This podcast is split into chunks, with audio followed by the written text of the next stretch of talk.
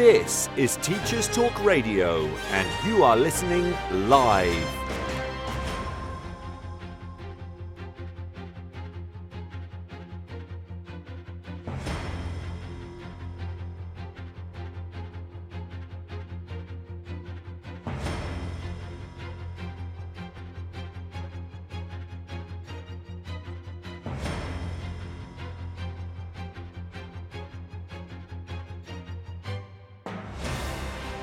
This is Teachers Talk Radio, and you are listening live. Tune in live at T T radio dot org, or to join in the conversation, download the Podbean app and search Teachers Talk Radio. Follow the hashtag T T radio. Tune in, talk it out with Teachers Talk Radio.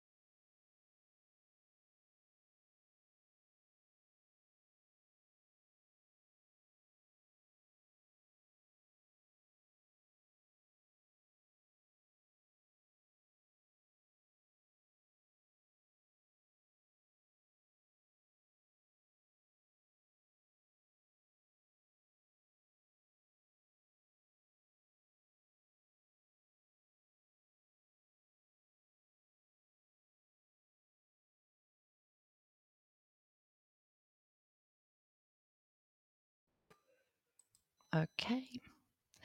Um, now, can everybody hear me there? Uh, good morning and um, welcome to Teachers Talk Radio. um, I'm not sure if I, if you managed to hear. Um, as I said, I am now. I'm coming to you live from Naples in Italy. It has finally stopped raining, and we have those beautiful um, sunny winter days. Snow on Vesuvius, and um, generally the sun puts us all in a much better mood. Um, I hope it's sunny where you are today too, um, and that you're having a great day. This morning I have a very special guest. Um, she doesn't need a lot of intro- introduction because um, a lot of people know, oh, it's it's surprisingly sunny in, in Manchester. Great. Um Yes, it, it, it does change your whole outlook on on the day, really, doesn't it, when when you've got a bit of sun? It also makes you appreciate those sunny days. We've just had weeks and weeks and weeks of rain here. Um, I'm really, really delighted to have um, Rachel Roberts. Hi, Harry. Good morning. Um, um, Rachel Roberts has... Um, probably doesn't need a lot of intro- introduction. Um, she has been in the E L T industry for thirty years, and has she works as, or worked as a teacher, a teacher trainer, and a materials writer.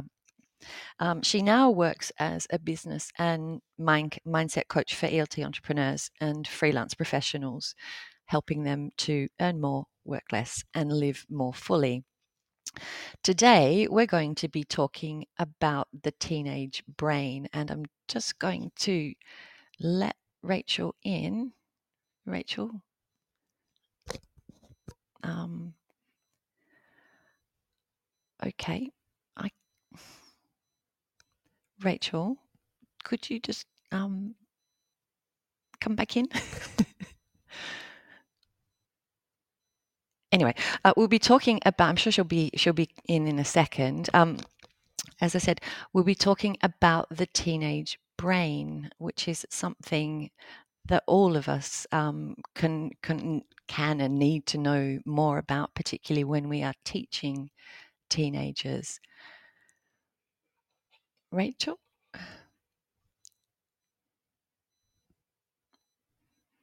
Um...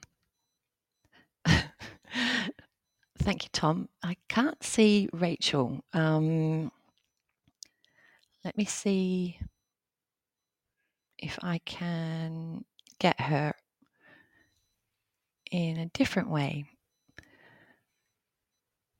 Um, I'm going to try clicking on her. I might need some help here. Okay. Anyway, I was. I'll just talk a little bit more. I was. I was actually. Um, is I'm. I'm obviously. I have a teenager, and um, they they do surprise you.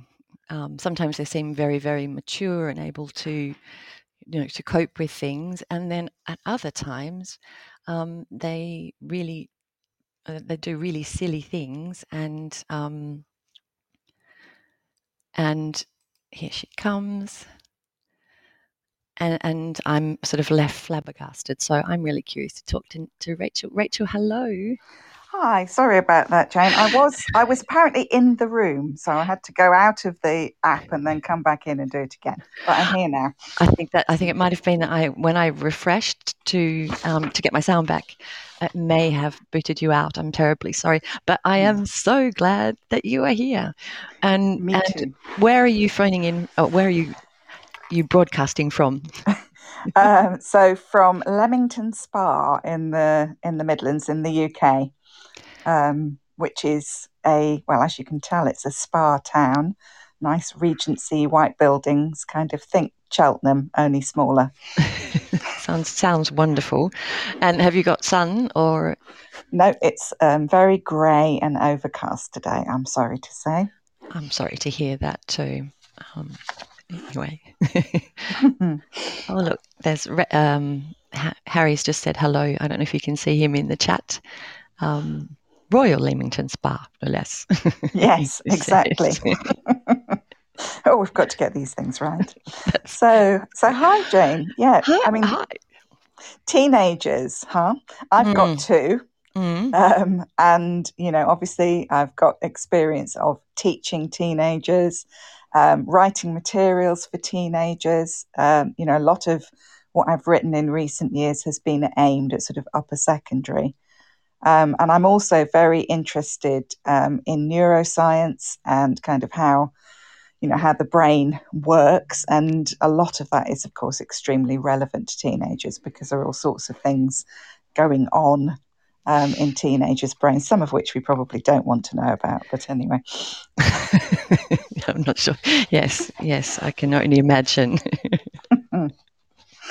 So, yeah, so it is a, it is kind of quite a, you know, a pet topic of mine because I, I think Um, understanding a bit more about kind of what's going on um, for teenagers, you know, biologically and in their brains in particular, mm. is very helpful, I think, for obviously for parents, but also for teachers and indeed, you know, people who are preparing materials and so on.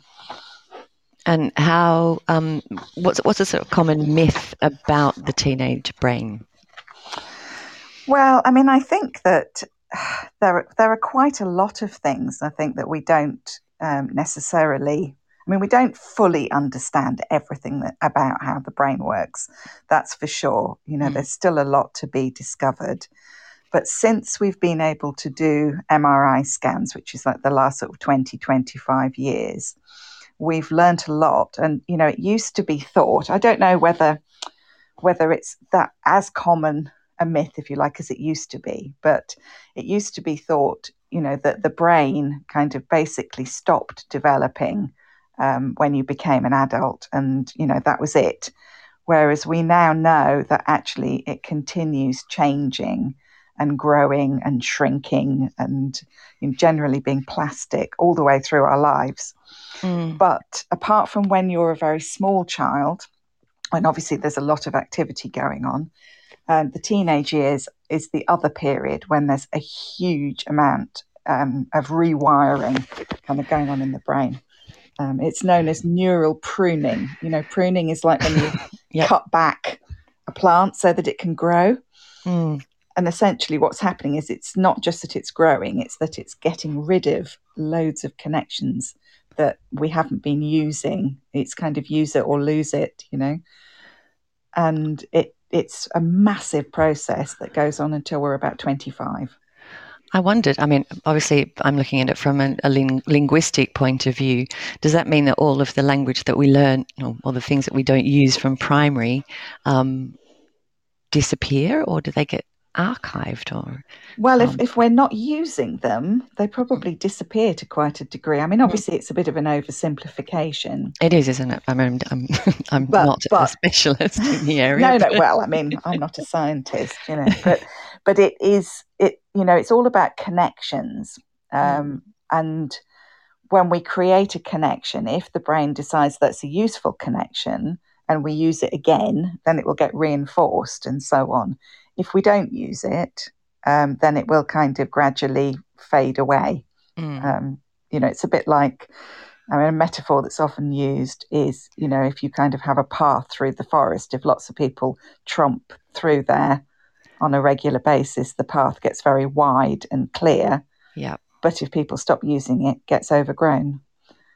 You know, so maybe it hasn't gone completely, but you probably wouldn't find your way there very easily. Let's put mm. it that way. Um, what kind of advice would you give to teachers working with teens if they're... Well, yeah. Mm. I mean, that's that's a very lot. General. That's a lot. No, I was just thinking, um, um, you know, particularly how to well, approach their learners. I mean, I think just kind of understanding... Um, a little bit about what's going on. I mean, one thing, I mean, this is probably not in most teachers' hands because of the way the school system is set up. Um, but, you know, one thing is sleep. You know, there's this sort of mm. stereotype of the of the lazy teenager that stays in bed all day. And I think there is probably some truth to that. But um, they do need a lot more sleep than we might think. They need about nine to ten hours a night, um, more than like younger kids. Um, and they need that time because of like everything that's going on in their brain, basically. There's all this rewiring going on. And they also um, release melatonin, which is what helps us to sleep, about two hours later than adults do. You know, so when I'm kind of at ten o'clock thinking, oh God, I've got to get to bed, my teenagers are raring to go. Um, oh, goodness. Yeah. You know, because they haven't had that melatonin release yet. And then, of course, they have to get up really early for school. Mm. So they're constantly sleep deprived. I can see that. I think I, um, a friend of mine who lives in London, her son was part of an experimental project where they went, the kids went to school, the teens went to school from half past one till seven. And she mm. said that the the effect was incredible. One, she didn't have to stress so much in the morning about mm. you know, all the things that you have to do to get him out of the house. Everything was calm. If he hadn't finished his homework the night before, he could, you know, do it in the morning and then go to school. And mm. his results were um, that they actually improved. So there's something to be said for afternoon learning with teens.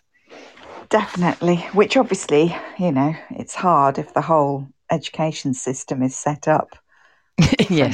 Yes. Yeah. But it is worth just being aware, you know, that when they're sitting there yawning and, you know, looking like they don't really care, they may really be struggling um, mm. with sleep deprivation. Uh, I mean, other things, um, you know, there's a tendency uh, for teens to kind of try and multitask. I mean, I'm not a fan of multitasking for anybody really, because it doesn't really exist. Like you can't do two things at once. I mean, you can do something like, you know, chewing gum and, and talking to somebody because you're not having to think about the chewing gum. But any two things you have to think about, you're actually switching back and forth. Mm. But that uses a part of the brain um, called the, now you, I don't know how you pronounce this, I've only read it, the parietal lobes, the parietal lobes. Yep. Um, I think it's and, a second parietal Okay, lobe. Thank you. Yep.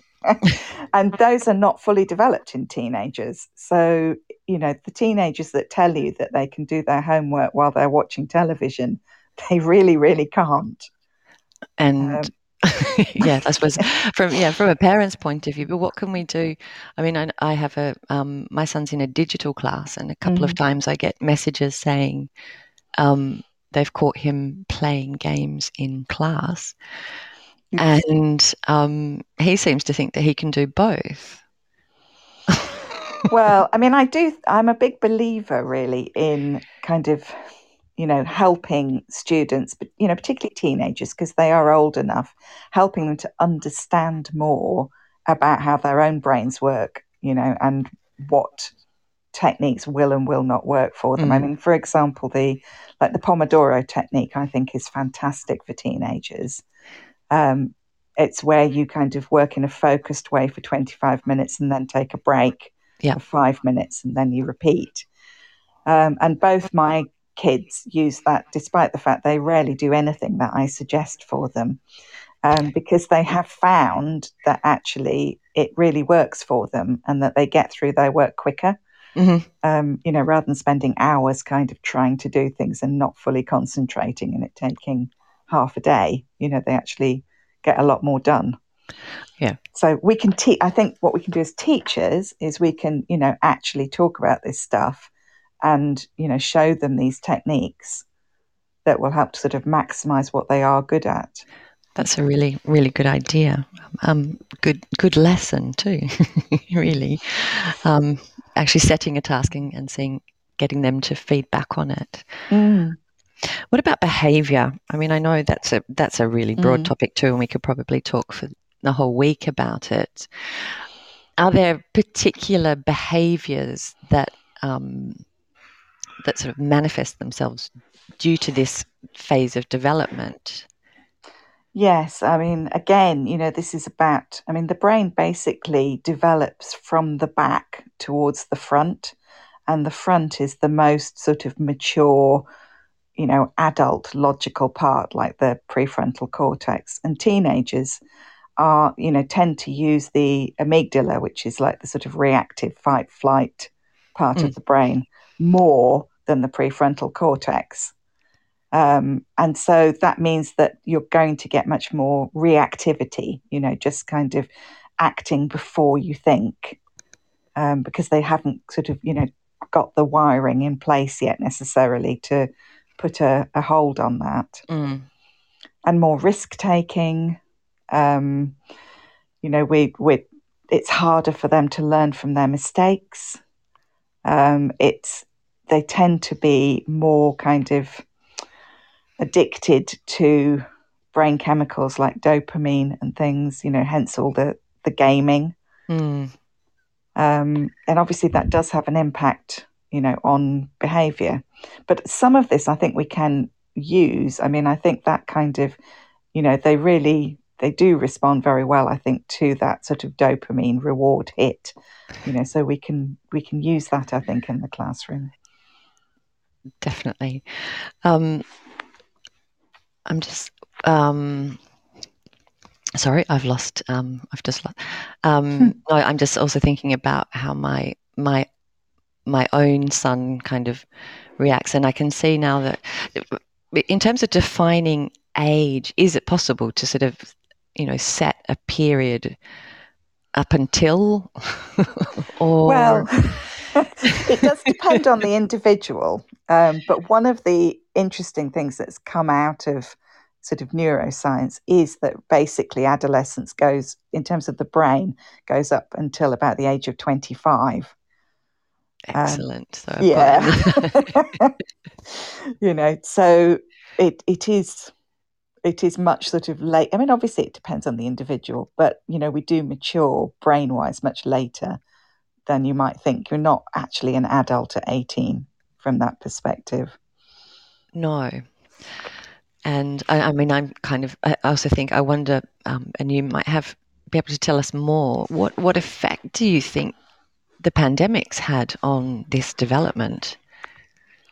Mm, well, I think that's a very good point, Jane. You know, I mean, I think, I think it's, um, it's affected all of us, because for the last two years, we've all really been in a kind of, not always high level, but a constant state of stress, um, mm. you know, because every day, you know, there's something else in the news, or there's another change that we have to deal with, or, you know, so there's constant stress, which means that our amygdala is being constantly stimulated, mm. um, which is, you know, only going to um, make it harder, I think, for teenagers who are trying to develop those connections between the prefrontal cortex and the amygdala. I mean, we know that uh, this was something that just amazed me when I found this out, you know, that parts of the brain literally get bigger and get smaller um, in response to what we do. Yeah. Um, so the amygdala actually, you know, gets bigger the more that it is kind of triggered. Um, and so all of us probably have got at least slightly bigger amygdalas than we did, which means we're more reactive than we were. Yeah. I, I, can, I can, you can, I can certainly see that living here, because Neapolitans like to, are quite reactive. Um, mm-hmm. And I thought maybe that the, um, the pandemic would, would calm things a little, but I have my doubts. Mm. It's, um, yeah. I, I mean, uh, having a teenage a teenager who's sort of gone, you know, when we went into the pandemic, he was fourteen, and um, now he's seventeen. So we haven't we haven't had to experience those the years of, of you know, setting boundaries, and you, you can come home at midnight, you can come home at half past. mm. um, we've we've literally just gone from sort of football parties to um, you know, going out, and, and haven't had a chance to even work on on developing those mm. those boundaries. Um, and I wonder how how teens will be in, in the next few years. Yeah, I, I do think, you know, that's a that's another big issue, because, as you say, you know, those years when they're sort of younger teens, that's where they're trying things out in relatively safe kind of contexts, and step by step, you know, developing their abilities to judge, um, you know, what what kinds of things are, are, you know, okay for them to be doing, and so on. Mm. And all of that has been kind of taken away. They're not getting the same interaction with peers. And, no. you know, teenagers look to peers far more than they do to their parents. Um, and they're not kind of getting as much support or modelling or, you know, any of those things from from those people around them. It, you know, it's it's definitely, I'm sure it's going to have um, impacts down the line, unfortunately. Mm. I think you mentioned the, the other day something about what percentage of their life. Um, mm. what? Yes, I mean, it just makes me think about that, that if you're you know, if you're a teenager, then two years out of your life, you know, it, it could be an eighth of your life, which is a lot. If, you know, if I think about an eighth of my life, I'm not even going to try and do that. But it would be a lot more than two years, you know, it would be a really significant length of time. Yep. And, you know, that's kind of all they've known for the last part of their life. It is... You know, I think it is going to be very hard for them. Good. Um, Rachel, um, I'm thinking thinking about resources, because I know you, you're quite a prolific materials writer, or were a prolific materials writer. Are there any resources that you would recommend for teachers to use, either as their own um, professional development resource um, or Uh, to use in the classroom with their teens oh, to help? Got me. Maybe maybe I'll, maybe I'll break that question down into two phases. Resources for teachers. Is there any, any anything you would recommend? Well, I mean, I think you know, I think to be, I think there are lots of um, in terms of learning about um, teenagers. There is an excellent book.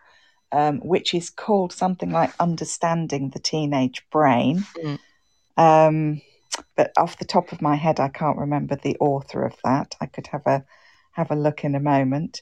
Uh, and I do think it is useful to, um, you know, to actually learn more about this stuff. I, yes, I've remembered it now. It's called the it's called the Teenage Brain, um, okay. and it a neuroscientist's. Um, I'm just looking on my Kindle now, Survival Guide to Adolescents and Young Adults. Um, and that's by Doctor Francis Jensen. Um, so I would recommend that.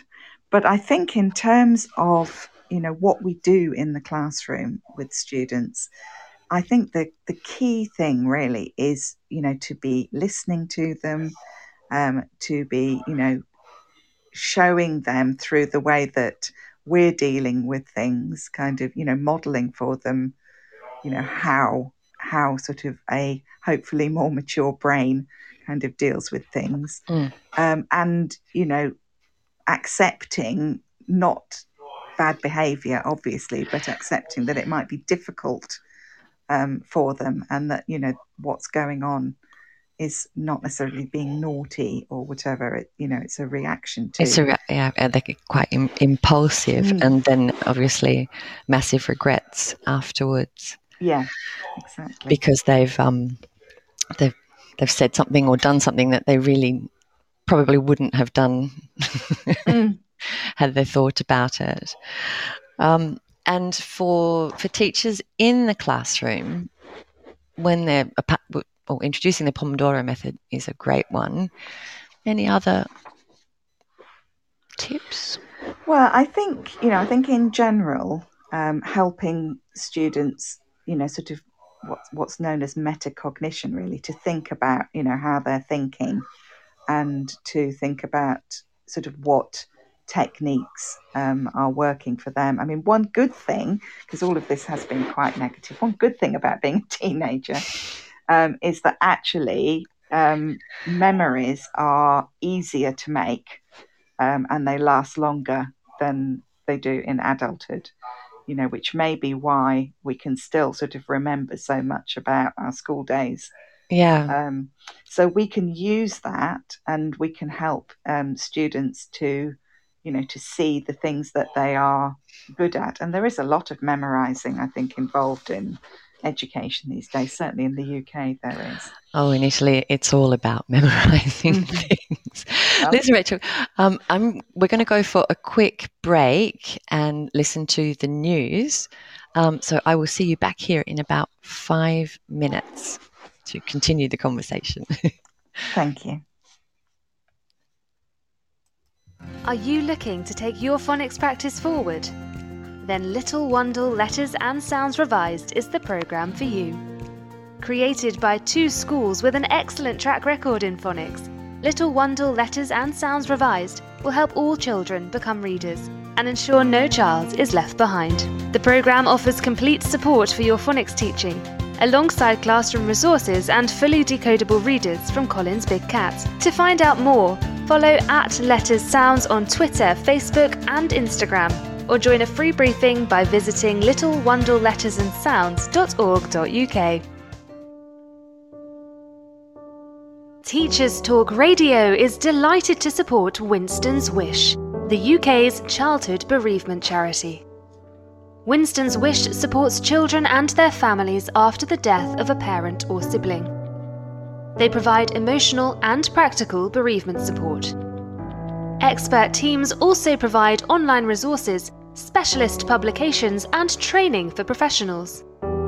Find out more about Winston's Wish and pledge your support at w w w dot winstons wish dot org. This is Teachers Talk Radio, and this is Teachers Talk Radio News with Gail Glenn.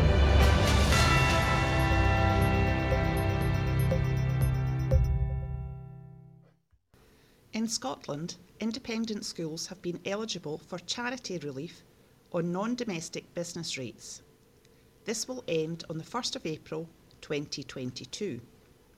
Scottish Greens M S P Ross Greer said, "Most Scots are appalled when they discover that private schools use their charitable status to avoid paying tax. Ending this tax break is not only the right thing to do, it will also raise much-needed additional funds for our public services. Private schools exist to protect the power and privilege of the wealthiest people in society. As long as they exist, they should be treated just like any other business and pay the appropriate amount of tax."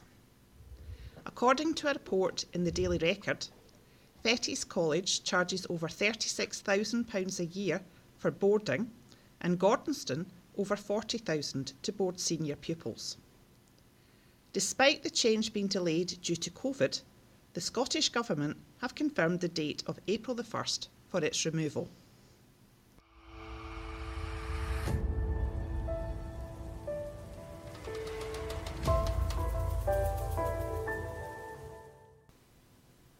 Churchwood School in Wembury has been awarded an outstanding report from Ofsted. This preschool is different in that, irrespective of the weather, the children are outside exploring the woods. Emma Draper launched the Forest School and Kindergarten in two thousand seventeen. She explained, "We go outside whatever the weather and we splash in puddles when it rains. That's all they want to do. I'm sure you've heard the phrase, there's no such thing as bad weather, just bad clothing." Churchwood Forest School scored an outstanding report in each category, including the quality of education, behaviour and attitudes, personal development and leadership and management. This has been your latest Teachers Talk Radio News with Gail Glenn.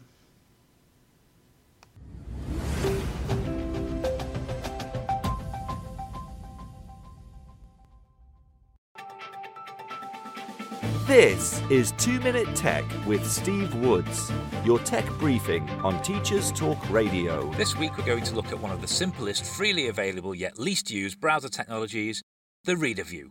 Chrome versus Edge. Let the battle commence! On screen one, I have Microsoft Edge, weighing in at the cost of zero pounds. On screen two, I have Google Chrome, also weighing in at the cost of zero pounds. Round one, opening Reader View. On the Edge browser, the Immersive Reader feature is built in and can be activated by a button on the address bar, by typing read followed by a colon in front of a U R L, and also you can simply press F nine. Before you can open Reader View in Chrome, you have to install it as an extension. It's free and not difficult. Once installed, you'll find it in extensions located to the right of the address bar. One point to Immersive Reader. Round two, features. Both come out fighting with the Read Aloud feature that allows the user to adjust the read speed, skip forward and back, and change the voice that is reading. They both also highlight the word being read. Chrome Reader has a volume control, which is a nice touch if not using headphones. One point, Chrome Reader. Round three, readability. A big feature for Reader Views is the ability to change the formatting to suit the user. Both allow easy changing of font size, font, and text width on the screen. But they differ in background colour features. Here is where Immersive Reader offers quite a bit more. Chrome Reader offers eight background slash contrast colours, four light and four dark. Immersive Reader provides twenty-three background options, green, pink, yellow and blue included, allowing pupils with visual needs to find a comfortable colour. One point, Immersive Reader. Round four, editing. Chrome Reader features a design mode. This allows you to highlight text and make changes, quite useful if wanting to pick out key points to return to. Immersive Reader does not have this feature. One point, Chrome Reader. Round five, extra features. Immersive Reader has a grammar feature, allowing words to be split into syllables. You can highlight nouns, verbs, adjectives and adverbs by flicking switches. This feature is not offered on Chrome Reader. One point, Immersive Reader. Immersive Reader also offers reading preferences, featuring line focus of five, three or one line, blocking out the rest of the page. There's a picture dictionary, allowing some words to change the pointer to a magic wand that reveals a picture depicting it. Also, there's a translation feature allowing partial or full translation of a page into eighty-eight different languages at the click of a button. Chrome Reader does not offer these features, however, other free products such as Google Translate could be used. Immersive Reader takes the point because you don't need to leave the page. Final score! Winning with four points to two after a blistering final round is Microsoft Immersive Reader, but let's face it, most people don't know these things exist. If you were one of them, please do something about it. See if these features are installed in your school, and if not, request they are. For a visual version of this episode, check out the T T Radio twenty twenty-one Twitter feed. two minute Tech with Steve Woods, your tech briefing on Teachers Talk Radio. Hey, need support with your phonics teaching? Did you know Oxford University Press now has three D F E-validated programmes to help you? Read-Write Ink Phonics, Floppy's Phonics, and the brand new Essential Letters and Sounds. Essential Letters and Sounds will get all your children reading well, quickly, using phonics books you may already have in your classroom. Developed by the Knowledge Schools Trust English Hub, it's affordable, easy to use, and makes teaching phonics with letters and sounds more effective. Whatever your school's phonics needs, Oxford has the solution. To find out more, and receive support from your expert local educational consultant, visit oxfordprimary.com forward slash phonics.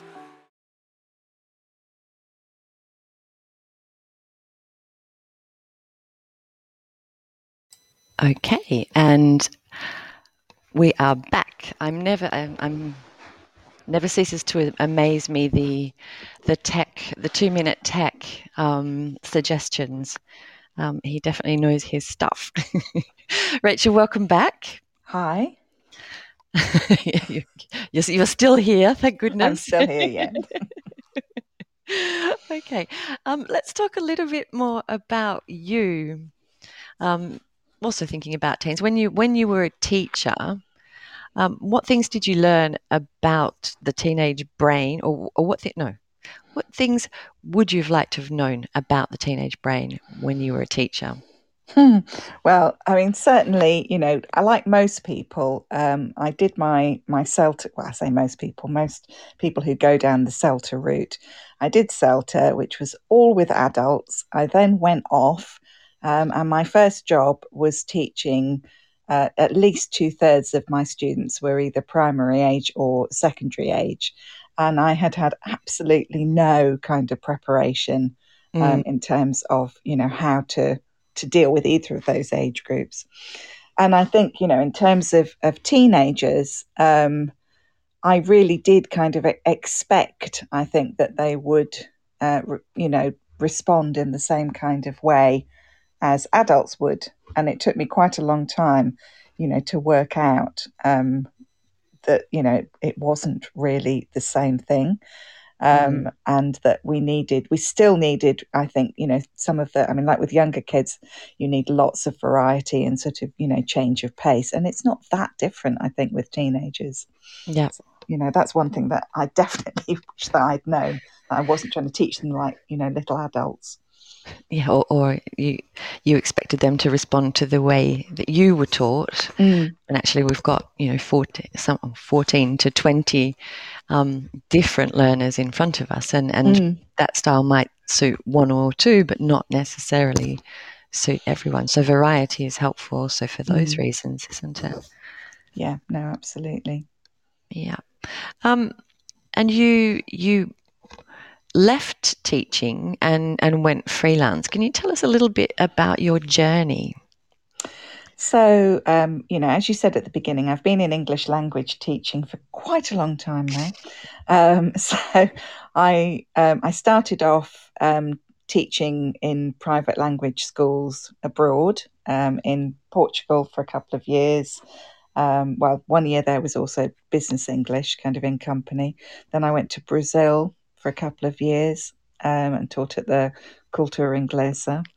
Um, and then I came back to the U K. I did um, a master's degree in English language teaching. Um, wow. And then I went off to Poland for four years, uh, working for International House. Mm-hmm. as a I was a director of studies, um, and also um, became a teacher trainer for CELTA, uh, DELTA, and um, the certificate, um, extension certificate in teaching young learners, which unfortunately doesn't exist anymore. Yes, um, it's a bit, but, it's a shame actually. Um, and I think they've also shelved now. They've they when they shelved the extension, they they rolled out. I think it's C E L T P and C E L T S, S. P for primary and S for secondary, and I believe they're shelving them as well. Yes, I, I apparently so, which, mm. you know, I think is a, a huge shame because, you know, one of the things that um, when I was working in Poland, we got a lot of teachers who were straight off the CELTA mm. and, you know, they desperately needed um, extra training and help, uh, same as I had, you know, in terms of working with uh, younger learners and teenagers. And, yeah. you know, it does seem a backward step, I think, to get rid of those uh, qualifications, I must say. Yep. I, I tend to agree with you. Maybe someone's listening from Cambridge and they'll mm. they'll pick up on it. I, I, I also noticed that um, when there was the I A T E F L Emerald um, conference, quite a few people were, were on the same, um, we're sending the same message that good training for teaching young learners is, I think, is, is fundamental. I also think it's a big section of mm. the E L T market now. The adults are in continual decline, mm. and it is about about teaching young learners and teaching them well. Um, but I, I don't think training or or absence of training um, is a common issue. I, I was listening to Emma Williams, um, who's another Teacher Talk Radio host, talking to Tom Bennett about behaviour and, you know, are we are we at crisis level? Um, she very, very nicely um, gave a lot of history into um, into reactions to, particularly to teenager teenage behaviour, mm. and and Tom Bennett's actually written a book on on this. He could talk about behaviour for forever, but one of the things that he said is that teachers in state schools, in the U K in particular, um, do have problems with behaviour um, because they don't have the right training to to to help, and and a lot of the the issues that they find are not necessarily their fault. It's just that they don't know. Um, so training is is is fundamental. I know when in Poland, when you work there, there was they have, was that in the years where they have they used to have lots of meetings at weekends between centres and, and mm. training weekends. I think they. Oh, I mean, yes, I H is notoriously good for these these sort of networking events, and yes, there was a huge amount of um, training that, that went on. You know, it was actually it was a great place um, to be in terms of professional development. Uh, you know, for me, but I think also for lots of people who were there. You know, I can think of a lot of uh, teachers who started their career there. You know, who are still Um, in the business and, and you know doing well. It was mm-hmm. it was you know good, very sort of um, motivating. Um, but that you know that was the that was the nineties, um, and then I I came back to the U K and I spent ten years working in a further education college. Um, so you know not not with young learners per se, but with an awful lot of sort of nineteen to twenty-five year olds. Um, Teenagers, so, technically. Yeah, kind of. Technically, I would Teenage say. brains. Yes. Um, and then eventually um, in two thousand eight, um, I went freelance because the materials writing had, you know, I was sort of doing more and more of it, and it just didn't really work trying to fit that with a with a job. And so I've been doing that full time kind of ever since. But increasingly, um, over the last three or four years, I've been moving over uh, to what I'm mainly focusing on now, which is coaching teachers um, and coaching teachers particularly um, with their, if they're setting up their own business. Mm. Um, so not just teachers, but also materials writers, editors, school owners, Um, consultants, teacher trainers, um, and, you know, helping them to, um, as you said at the beginning, you know, earn more, work work less and live more fully. And it is, you know, all of those three things are really important to me because, you know, I do think that within E L T, there is a terrible sort of culture of people being undervalued and underpaid. And I'm really up for helping people change that.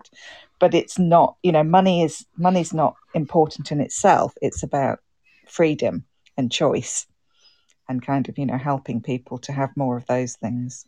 Definitely. And also feeling um, feeling confident in their mm-hmm. in in in their, their being, if that's possible, yeah. to help them to flourish. Um, which was a, that was a, another sort of quite a frequent ad- adjective that Tom Bennett used in his um, in his interview was was helping teens to flourish, and it's nice that you know that you're you're helping E L T professionals to to do the same. Um, I, yeah, what I led you like to it? Word. Yeah, yeah.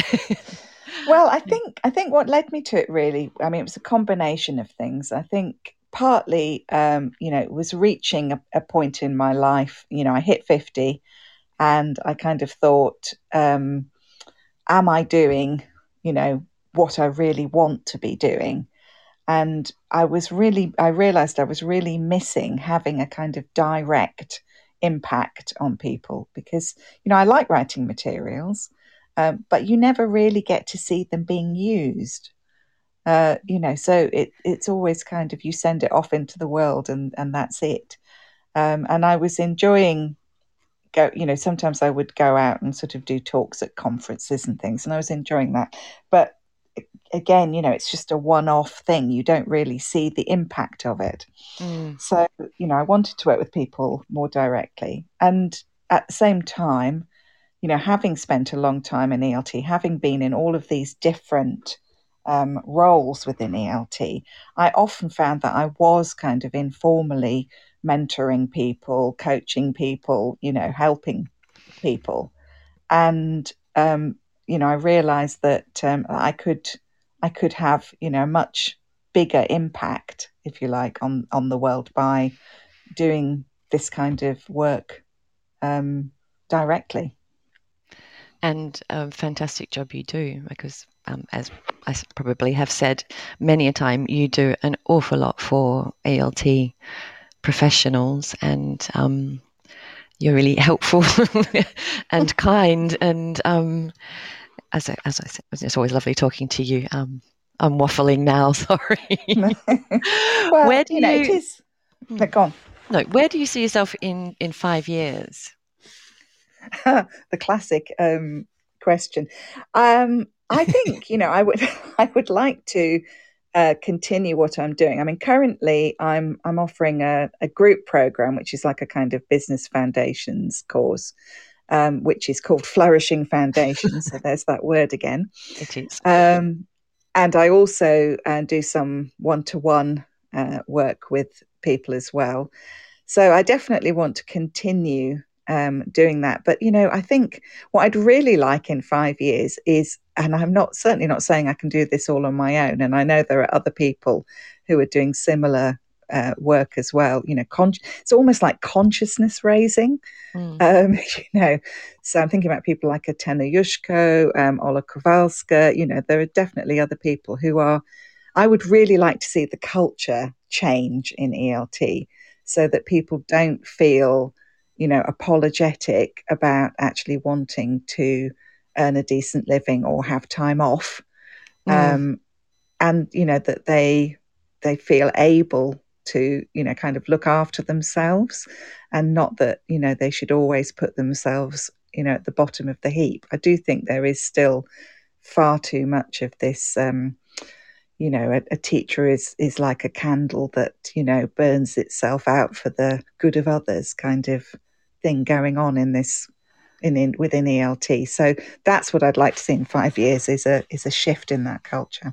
I think there, uh, um, I'm noticing it now. A lot of language schools that I have contact with, one of their main problems, partly due to Brexit, obviously, but um, the pandemic has has enabled a lot of teachers to real to realize that they can actually stay at home and teach online, and um, they earn more. Mm. So a lot of language schools that perhaps don't pay enough are finding it difficult to find teachers. Well, you know, there may, I mean, be, I... there may be a shift, um, and I, I think it, it's it's coming. Um, people are realizing it's better for them. Yeah, well, you know, we've all we've all got to make a living, and so have the school owners. But I do think there has historically been a huge amount of um, exploitation, and you know, almost gaslighting at points. You know, mm. where people are kind of being told, "Oh, you know, you're a bad person if you're not willing to do all of these hours for free," or, you know, "You should think of your students," and, you know, all of this kind of thing. And it, it it's really got to stop. You know, this is this is about the professionalization of E L T. And yes, it means, you know, things like in C P D, and but it also means being treated as professionals. Mm.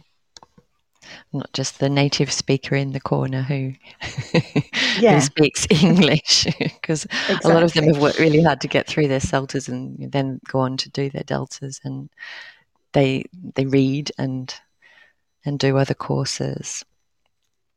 Mm. Yeah, um, wonderful, wonderful. Um, you're you're. You're doing so much. It's um, it's extraordinary, and you have done so much. I'm going to go on to some some lighter questions, just sure. to know a little bit more about you. Um, what's your favourite word, Rachel? Oh, I do know this one, actually. I, discombobulated. Sorry? Discombobulated. Uh, so so it's not something that I like. It's not something I like being, um, but I just love the sound of it. So if you're discombobulated, it means that you're kind of a bit confused, a bit thrown. You're not quite sure what's happening. Um, but it's just such a lovely word, discombobulated. There you go. It's not onomatopoeic, but when you listen to it, it does give you the sensation of being a yes. bit wobbly, doesn't it? Yes. I don't know. It is. That's definitely my favourite word, though. And if you were a type of food, what type of food would you be? Now, if you were going to ask me about what type of food I'd like to eat... Um, that would be easier. Uh, ooh, what type of food would I be? Um, well, I would hope something tasty. Um, hmm, I don't know. Um, yeah, maybe maybe something. I, I let's say something like a, a, a you know maybe a strawberry. Let's say. So I think you know something that's not necessarily that kind of. Um, you know, big and um, in your face, but hopefully has a lot of flavour. And, yeah, yeah that, I think that, that does describe you um, quite well, I think. Yes, I can see you as a strawberry. And if you could switch lives with someone for a day, who would you choose? Oh, goodness. Um, well, I mean, if, if we're talking about for more than a day, nobody, um, because I'm very happy. You know, being me and having my life. Um, but but for a day, ooh, I think it would I think it would be interesting, you know, to experience something like completely different. Um, you know, so maybe, um, you know, I'd like to to spend a day, I don't know, kind of like living by a lake in Nepal or something like that. You know, something mm. that's completely removed um, from my current existence. Just to, to see what it was like. I think that sounds like a great idea. Yeah. Um, obviously, choose carefully. I have a friend who who works with charities in in Nepal, and, and their job is to get kids to school. And some of the journeys that they take mm-hmm. are, are are just extraordinary. I mean, I've you know I've got my boys complaining that they have to get on a bus or a funicular, and you know, some people make a huge. It happened this morning. Mm. It's like, Mum, can you take me to school? And I'm like, no, I have to go. I had uni this morning. I have to go to uni. I can't take you. And it's like, but I'm going to be. Uh, you've got. It's literally a five-minute funicular ride up the hill to get to school. You don't have to walk up. You've got a little cable car that takes you there. Um, and you know, some people walk for hours. In the mm. cold, to yeah. well, maybe they need sending off to a lake in Nepal for a day. yes, yes, that's right. Tom's just said lazy teenagers. They, yes, they're well, they but maybe they're tired. um, yeah, well, true, the sleep deprivation. Exactly. But it, you know, I do think it, it would it would do us all good, really, to kind of experience something like that for a day. I don't think I'd want to do it for any longer. No. Um, But, you know, just to, yeah, really see kind of how life can be very different. I think, yeah, me too. Um, okay, can I give you, um, this is probably a more um, a more serious question. Um, obviously, teachers, um, people think that teaching is, is challenging. Um, when um, when... should teachers recognise the point that it's becoming overwhelming and, and too much to handle?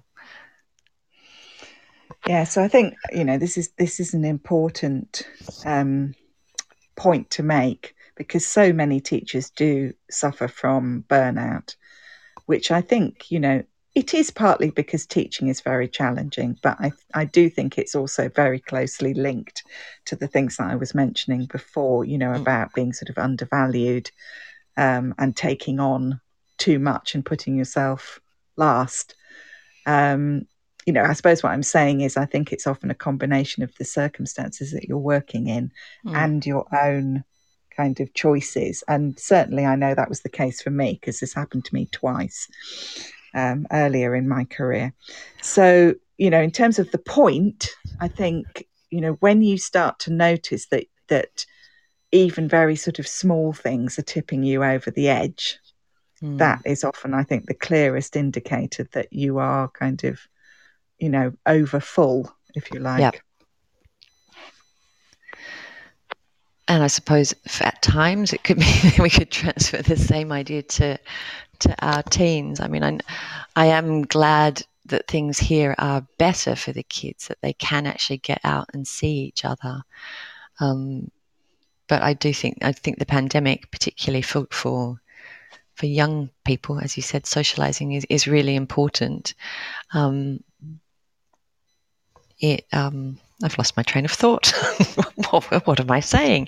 Um, sorry about that. No, um, I think De- but you know, they, stress, they, you they're know. dealing with it and, and probably mm. at times a bit overwhelmed. I do worry that they might go too far the other way, though. And I think after I think after the Española, there was quite um, um, it all got very, very exciting post pandemic. So we just have to see what happens with these kids. mm-hmm. See where they where they go. Yeah, no, indeed. Okay, um, Rachel, have you got anything else that you want to um, to tell us? You've got we've got quite a lot of um, of people in the room. I've asked them if they'd like to ask you any questions. Um, what's interesting is we've got someone from. We have got someone writing to us. We've got Italy, Nigeria. Um, the other other people in the room, tell us where you're from.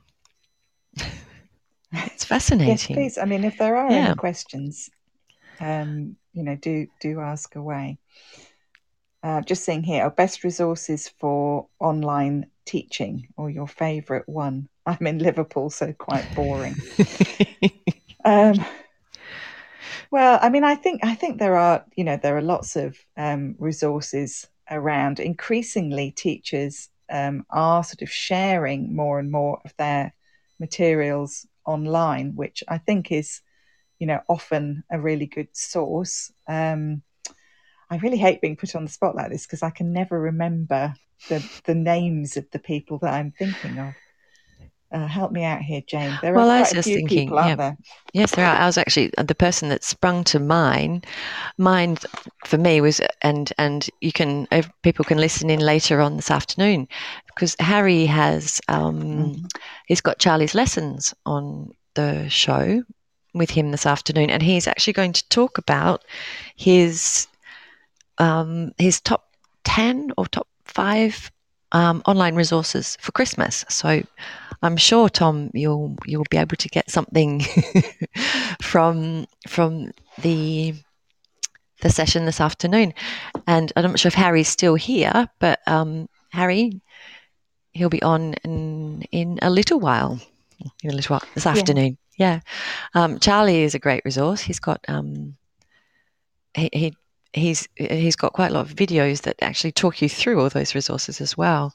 Um, and yeah, yeah. Good. Thank you for rescuing yeah. me. no. Yeah, I mean, yeah. I'm... Charlie Cranmer is is yeah. His Charlie's lessons on YouTube definitely would be a source, and there's a lot on there to help teachers, you know, about sort of tech and things. But he does also um, sort of do roundups of um, resource sites as well. Yeah, no, he's he's one. Um, we'll, maybe we can add a list to the feed. Um, yeah, I mean, I'm I'm quite boring with my online teaching. I sort of, I have my safe online resources. So I use Mentimeter, I use my Jamboard. Um, to, but I'm I'm also trying to encourage them to really collaborate and work online together. Mm. So I'm I'm not I'm not overly techie, really. Yeah, but Mentimeter is quite a good one just to get reactions and get people involved. Okay, Rachel, um, I could keep talking to you for another hour, It's always mm-hmm. lovely, lovely to speak to you. And thank you, thank you so much for for coming this morning. Um, everyone, please follow Rachel. She does. Um, she posts regularly. Um, has an amazing group which uh, is full of resources for for teachers and and people um, who want to live um, live more fully. Really, um, so do think about joining Rachel's Facebook group. Um, life resourceful still. So it's well. In fact, I am going to, I'm going to change the name, but it's called um, E L, E L T Professionals Lightbulb Moments um, over on Facebook. Yeah, so. And it's a great group. There's a lot happening there.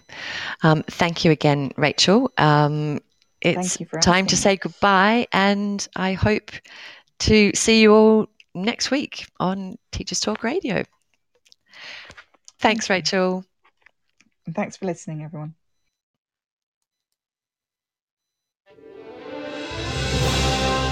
You've been listening to Teachers Talk Radio. Tune in live and listen back at T T radio dot org. We look forward to hearing from you next time on Teachers Talk Radio.